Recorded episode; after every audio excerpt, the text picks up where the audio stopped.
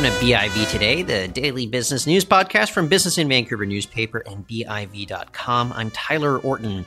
Just how vulnerable is BC's economy to, I guess, the predilections of our own real estate industry? It's going to be an interesting conversation that we have in just a few moments with Ken Peacock. He's the chief economist and the executive vice president at the Business Council of British Columbia.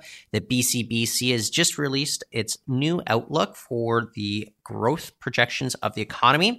He has a lot to say with regards to what we're experiencing right now with its trade uncertainty that has been, uh, I, I say, bitten off just a little bit with the signing of the new USMCA, as well as just say interest rates. It's going to be an interesting discussion with him. I also want to mention that BIV's Business Excellence Series, it hits the Vancouver Club November 8th. Our expert panel is going to talk spe- specifics on strategic wealth management at each stage and each level and it's aiming to arm you with a game plan to build personal prosperity. So go to biv.com slash events for more details. And A little later on today, Retail Insiders Craig Patterson, he joins the show to give us updates on everything from DECIEM's CEO. I don't know if you've been following a lot of the, I guess, drama going on with the founder of the Canadian beauty supply company, Brandon Truaxe, but Craig's got some updates there. We're also going to see whether Chip Wilson might potentially make a move back into Lululemon's boardroom. But here is Ken Peacock from the Business Council next.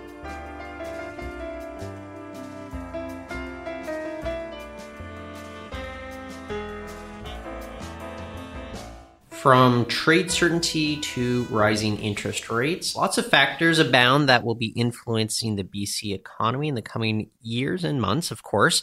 Joining us today to talk all about it is Ken Peacock, Chief Economist and Executive Vice President of the Business Council of British Columbia. Ken, great to have you back on the show. Thanks for having me back. So, Business Council, uh, you guys just came out with your latest economic outlook, and you guys are actually bumping up your growth forecast for real GDP. Tell us a little bit about maybe how some um, big news going on with regards to uh, LNG Canada is influencing what you guys are uh, pursuing here. Sure, sure. That's probably the the biggest story. Um, and and just to be clear, we're bumping up our 2019 forecast because there won't be too much activity. We're almost through 2018. So, looking to next year, uh, we essentially thought that sort of the momentum that we see in the econ- economy will continue into 2019, and that suggested growth of around 2.3%. But when the LNG final investment decision came in from LNG Canada, we, we sort of relooked at our numbers and the impact that that massive $40 billion investment will have. And we notched our growth up for 2019 to 2.5%. So that's a pretty good growth number well down from what we saw in recent years or what we have seen in recent years. But in the Canadian and North American context, that's a pretty good performance. Yeah, well down from recent years, but we're actually doing quite well relative to other provinces across Canada. And I think it, you can point to Alberta as having a lot of growth, but they also are coming back from a bit of a hole that they've been in ever since the economic shock. Yeah, absolutely. They are they are coming out of a hole, so they are getting a uh, a bit of a rebound effect from a couple of years of a fa- fairly deep recession. So uh, that's true. Alberta probably will grow a little bit quicker than than British Columbia, but BC will be right at the top of the growth rankings. And in fact, not that we're looking backward here, but uh, it just, just provides listeners some context. If you look at average growth over the past five years, BC led Canada and by a significant margin. Our average growth rate was around 3.4% over that five year period. And Ontario was the next closest, almost a full percentage point below that. So BC has done well recently. The other thing that I think we should be paying attention to is with regards to the real estate situation in British Columbia. It is slowing down. Meanwhile, Bank of Canada is also raising interest rates uh, or key rate. Uh, we had that happen uh, the same week that the outlook came out. Tell us a little bit about what we should expect out of one of the biggest factors in the BC economy moving forward now. Yeah, I think I think this is really really the story. There's lots of other things going on. There's trade disputes. There's NAFTA renegotiations. There's you know geopolitical tensions. There's the Donald Trump factor, uh, but but it's really an interest rate story, Tyler, uh, and, and particularly we're looking at it closely here in British Columbia, just because there's a lot of borrowers who are highly leveraged. Real estate is very expensive expensive here. Real estate has underpinned and supported growth, all the transaction activity, all the stuff that is related to selling homes and, and building new homes. Uh, that is going to change as interest rates continue to rise here.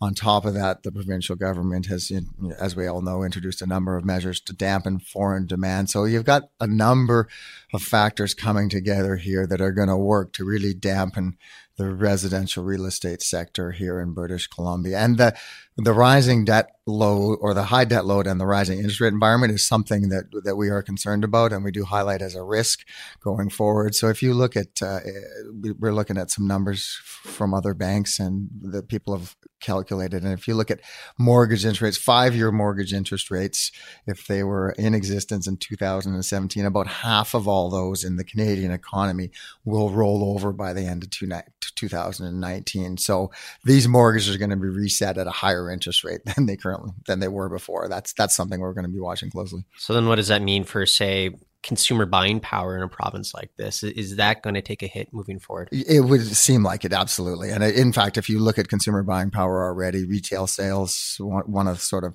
the leading indicator or one of the best sort of pulses on what consumers are thinking and feeling are, are down sharply. Not the actual level, but the growth rate in retail sales.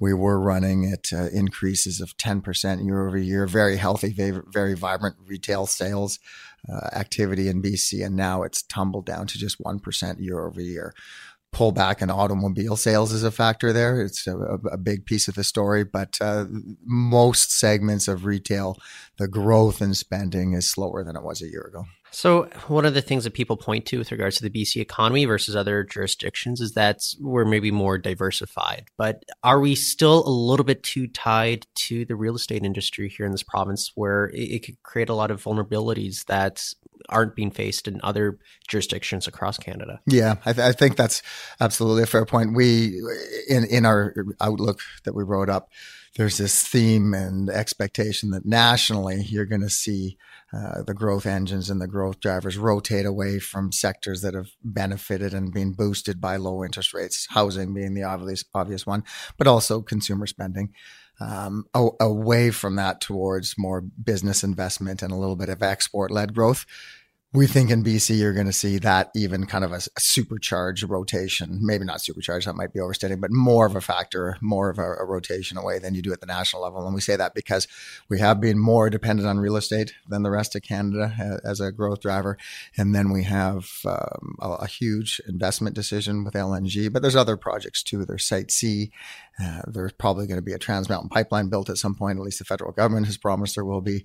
And then we do have elevated levels of non-residential building permits going on here in BC. So that theme about rotating away from consumption that was fueled by low interest rates, I think will be even more pronounced here in British Columbia. Okay. Well, the other thing that I think would be of interest, though, is just uh, this past quarter, we, we did have the announcement of the U.S. Mexico Canada agreement, giving a little bit more trade certainty, but I don't know. Uh, we also have midterm elections coming up in the United States. Who really knows what the future spells for trade between Canada, United States, and Mexico going forward? But is it better that we have the USMCA as opposed to just kind of this nether region that we've been experiencing for the past year plus? Sure, absolutely. Any, more certainty is always better, uh, particularly for investment, the large capital investment decisions. So yes, the the agreement. Uh, fi- finalizing the agreement, although it's yet yet to be completely finalized, um, is is a plus. The one downside or a few downsides. One thing that we would note though is the the renewed trade agreement has a sunset clause in it. So it disappears after 16 years unless all the parties agree to, to continue it, or it can be revisited after six years and perhaps it could be extended there. But that creates an element of uncertainty and you do have to ask yourself if you're a company looking at deploying billions or you know millions and millions of dollars making a big capital investment decision does that cause you some nervousness the fact that we might not have? Myself i tend to be more optimistic on those things. And I think there will be some renewing of that agreement in the future. But if I was deploying huge amounts of capital, it might cause me pause to something to think about. Uh, the other thing, and I may have missed this, but I, am just wondering if there's any insights uh, in the outlook with regards to the cannabis industry. Of course, we had legalization, but I also wonder is this really going to be this big, huge economic boon that maybe a lot of people seem to think it will be. I, am a little skeptical on this, and I'm just wondering if maybe we're just transferring one, I guess, uh, darker part of the economy into more of kind of the uh, above board side of the economy? Right. That's a it's a great question. We uh, we didn't talk about it explicitly in our out, outlook. It's it's an it's an interesting what's going on here. I, first of all, I don't know much about equity evaluations or anything like that, but one does have to look in from the outside and think some of these valuations in the equity markets are are a little crazy. Thank you. I I, I totally agree. yes, and the we've seen some pullback in in prices recently. I, I think that's reflecting that. But having said that this is a new industry, and it, in some of the presentations I give, I, I talk about it. Uh, BC having two new industries that will be significant, and LNG is the obvious one. But I would say the cannabis one's new in the sense that, as you just alluded to a moment, it's a moment ago, it's going to come above board. So Statistics Canada will now be counting the output and the activity associated with marijuana production right across the country. That was wasn't the case before. It was all underground. It was hidden. Yes, right. people were earning incomes. Yes, people made a living in it. But the fact that it's going to come above board is also going to provide a little bit of a boost to growth. It's going to be very interesting to see how much. Uh, but I think you know from some of the reading I've done on it, uh, there's some expertise here in Canada, in BC in particular. Uh, we may have first mover advantage. Yeah. There may be some export sectors here. So I think that's part of the reason that you see the high valuations is it's just not clear how this is going to play out when you start thinking about export markets. If some of the Canadian companies are going to be able to grow and take advantage of being one of the first uh, jurisdictions in the world to legalize it right across the country. Uh, before we wrap up, Ken, anything I didn't ask you about, just anything that you think is worth noting here with regards to any British Columbia who's curious about about where the economy is headed in the next year? Yeah, it's you know this is an interesting time, Tyler. It's uh, we've got some feedback from our members uh, on our outlook, and we talk to our members regularly. And there's no doubt there's some concern out there amongst our membership, I would say, just about the direction of the economy, some of the policy considerations. At the same time, there's also a great deal of momentum in the economy. You know, it's been very healthy. It's been stronger than we've anticipated for some time. So we're at, at this kind of crossroads, not really clear where we're headed. Higher interest rates are certainly going to dampen uh, growth going forward uh, in Canada and British Columbia. But here in BC, the and Canada as well. The uh, just this sense, well, not the sense, but the reality that we're bumping up against capacity constraints. You know, the economy is running at, at, essentially full out in British Columbia. We can't squeeze much more to growth. That's leading to skill shortages, hiring challenges, and we are starting to see signs of some upward pressure in wages. So I think that skill shortages theme is also going to emerge as something that's going to be a more and more of a challenge for employers particularly in some of the construction sector when some of the, these big projects get ramped up it's going to be tough finding enough workers to get these projects done well i think kind of what we've been hearing though is we should expect a lot of these you know uh, not that there'd be temporary foreign workers. You know, that that's kind of uh, something that uh, uh it, it, kind of went out uh, a little bit, but uh, just bringing in skilled workers from overseas to make sure that a lot of these projects we just don't have the capacity here in British Columbia or, or Canada overall to bring in all these people and uh, construct all these huge infrastructure projects. Yeah, I think I think absolutely. There we will have to look to foreign markets to get some of these projects done, build people in, bring people in to be able to, to build them. Um, it's also going to be interesting to watch what happens with Alberta. You talked about Alberta in sort of a recovery mode. I think I may have mentioned it here in the program in the past. I find it interesting that we're not seeing people migrate to British Columbia, given how strong our economy's been, uh, with Alberta being relatively comparatively more weak. We're just not seeing people move to the West Coast like they did in previous cycles or previous circumstances where BC was kind of outperforming the rest of Canada. So this internal migration for some reason has slowed down within the country, and that's going to be interesting to watch as well. Any theories as to why that might be? I, my my sense is uh, uh, first foremost, I would point to housing prices okay. in, in, the Lower Mainland. Yeah. Sticker shock, people say, "Well, I, I, have a reasonably nice house in Calgary or something. I can't get anything remotely similar in the Vancouver marketplace or even the Lower Mainland marketplace, uh, depending on what kind of product you're looking for." And then I also think uh, the fact that labor markets are in reasonably good shape right across the country. Unemployment yeah. rate's low in Ontario. It's it's falling in Alberta again. So people are saying to themselves, you know, I can probably secure a reasonably good job in my own place where I currently reside and do not have to move to the West Coast or move to, to British Columbia like I may have considered 10 or 15 years ago. I think the combination of those two things would explain a lot of it. But how concerned are you that there could be an unexpected economic shock, you know, not just in Canada, but maybe globally? I, I mean, we're just looking at, say, growth in the US that has been going on for a decade now it's going to have to slow down at a certain point. It's just a cyclical thing. Is this a concern for the business council right now? Yeah, absolutely, absolutely. It's uh, it's it's interesting. I agree with you. This this expansion is long on the tooth. Uh, it's not going to end just because uh, it's old. Uh, expansions don't die of old age, but you start to think about rising interest rates. Uh, that is usually what ends up dampening uh, uh, dampening an economic expansion and perhaps tipping an economy into recession. I think here in BC, though, you know, if you look at the history of recessions in North America, if we do slip into recession in BC, they tend to be more mild, mm. and in some cases uh, we do- we dodge them entirely. I'd say the 2001 downturn, for the most part, uh, there was a recession in, in in, in, most other jurisdictions in North America, the Canadian economy, the U.S. economy, but we, for the most part, kind of largely skipped it here in BC. And I get the sense if there is a downturn again, as long as it's not pro, too protracted and too deep, we will kind of dodge it here in British Columbia. We got the large projects, we've right. got the Asia influence, and this this Asia influence, uh, this exposure to Asia is something that shows up in other parts or other jurisdictions in North America, our counterparts across the border. If you look to Washington State, those uh, that five year average growth rate that I was talking about, we led Canada. Well, Washington State, same story. If you look at average growth over the five years, Washington State led all U.S. states. So there's something going on here. Uh, immigration is supporting exposure to Asia. Uh, technology sector, real estate doing well. All those factors have uh, contributed to strong growth kind of on the North American West Coast. Well, excellent. Uh, we like hearing those good news stories. So, uh, Ken, thank you. Always a pleasure having you on the show. Thank you very much, Tyler. That's Ken Peacock, Chief Economist and Executive Vice President in the Business Council of British Columbia. Stay with us. Retail Insiders Craig Patterson joins us next.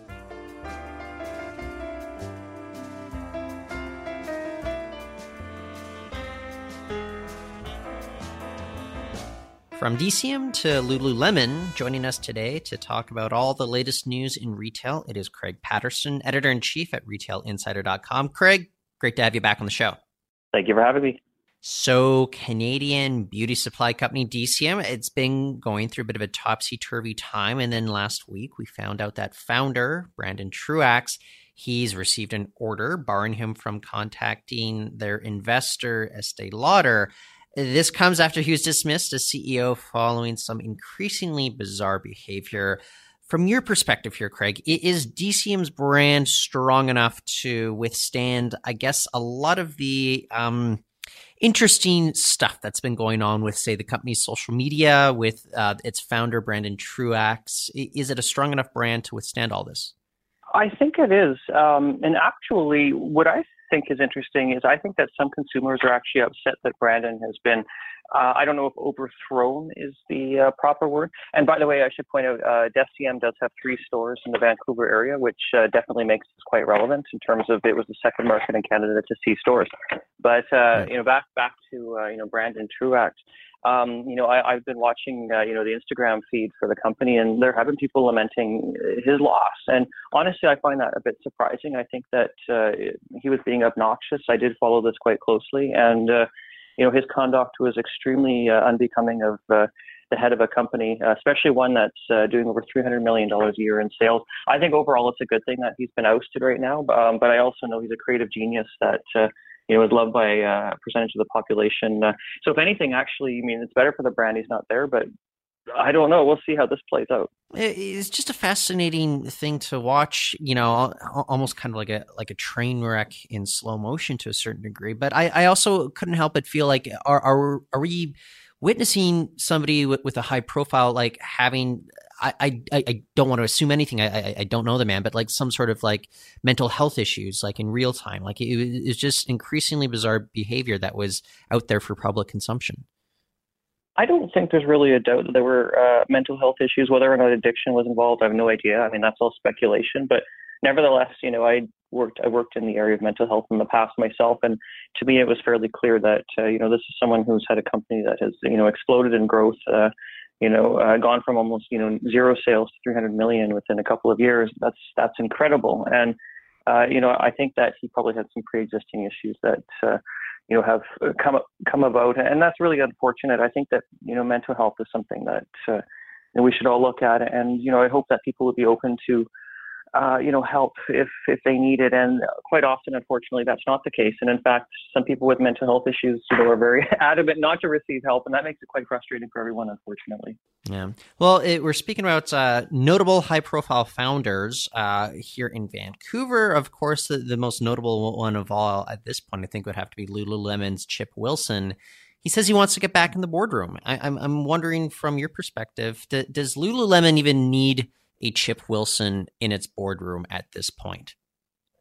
That's a good question. I mean, Chip Wilson, he's a creative genius. I mean, I don't think there's really any question there. I think most people would figure that, you know, he's done some pretty amazing things. Uh, but, you know, Sears does have, uh, you know, uh, Calvin McDonald, formerly of Sephora and formerly of Sears Canada, uh, you know, running uh, the helm. I think he's a, he's a terrific leader uh, and is also on brand. You know, he's a guy that he himself, you know, is an athlete and, you know, participates in various activities that uh, you know Lululemon would embrace. So, nevertheless, going back to Chip Wilson, though, um, I don't know. I think that he said a lot of negative things about the company. Uh, I know that there's been an adversarial relationship there, and I would question what the future of that might hold, just given you know there have been some strained relations in the past, and you know he's got his ideas, and sometimes the company isn't. Uh, you know, going along the same pathway, I think that Chip Wilson would like. Well, and it seems as if Lululemon they're actually doing quite well right now. So I'm just wondering what's the incentive for investors to put them back in the public boardroom. Um, again, having that uh, you know extra brain in there that yeah. you know not only found, founded the company but has that uh, uh, you know knowledge background persona you know whatever other skills that he would bring to the position. Uh, you know I think part of it is just kind of like you know so a parent losing a child and wanting to come back into their life. I think that you know, that is sort of part of what we're seeing here. I think that, you know, Chip Wilson, Lululemon was his baby and it probably hurts to, to leave. I mean, if I was forced out of my company or left, you know, on my own accord and watched it, uh, you know, continue on and do quite well, you know, I don't know. I might want to be part of it again as well. So certainly, uh, I, I think part of it does come down to personality. Do you think maybe Mr. Wilson is looking for something to do? I mean, we do know that the Wilson family is uh, divesting themselves of Kit and Ace. I'm just wondering how important it is for somebody like him to keep busy. I, I think he needs to keep busy. I know that he's buying up real estate in the city. He's bought up quite a bit recently in the uh, um, the False Creek Flats. That's the term I was looking for. So there was a, a story in it right now, and I think it was the, either the New York Times or Forbes where uh, he was quoted as saying anytime he leaves Vancouver temporarily and comes back, there's this, always this message in his head that says, buy chip land, buy chip. Or sorry, buy land, chip, buy sure, land. Sorry sure. about that. And, and uh, stumbling over my words today. Uh, but, you know, he sees the value in Vancouver as a city and as an investment. And even though, you know, real estate prices in Vancouver have exploded. Uh, you know, uh, land prices are incredible. I mean, they've ex- they've grown, I'd say, faster than actually, you know, individual residential real estate prices. And, uh, uh, you know, I, I think for him doing that, it's smart. I mean, a lot of people have made a lot of money in real estate over the years, and uh, I suspect, you know, I think it's Hold It All Inc., uh, whatever the company is called, will you know, it's probably already a billion dollar business given that, you know, he's worth over three billion and it's a third of his fortune and probably be a lot more. I don't see Vancouver real estate prices actually going down uh, uh, anytime soon because it is hard to make more land. And, uh, you know, Vancouver is one of the most desirable cities in the world for a few different reasons. Yeah. Uh, the other thing that I think we should talk about here, though, is you know speaking of Vancouver and maybe the luxury side of retail. I understand that we do have uh, another store opening up on Georgia Street. Tell us a little bit about what's going on and how it plays into, I guess, the ongoing narrative about luxury retail here in the city. Yes, I mean, speaking to the whole desirability of Vancouver, you know, I mentioned again Chip Wilson saying that the city, you know, was highly desirable. Well, that's shared by a lot of people, and that includes, uh, you know, a lot of wealthy uh, tourists, and those some people actually become locals. They've purchased homes in Vancouver, whether or not they're being, you know, hit by vacant tax if they're not there full time is a question. But what we're seeing now on West Georgia Street is the creation, or the, I should say, maybe the expansion of the city's luxury zone. Um, I might start dubbing it something along the lines of Golden Quarter. We'll see, but basically it's the area around Burrard Street, Thurlow Street, Alberni Street, uh, we're saying north of Robson Street, and now West Georgia Street. So, uh, what Birks is doing uh, next uh, month, I believe towards the end of November, uh, and the construction hoarding is up. It's not a secret now.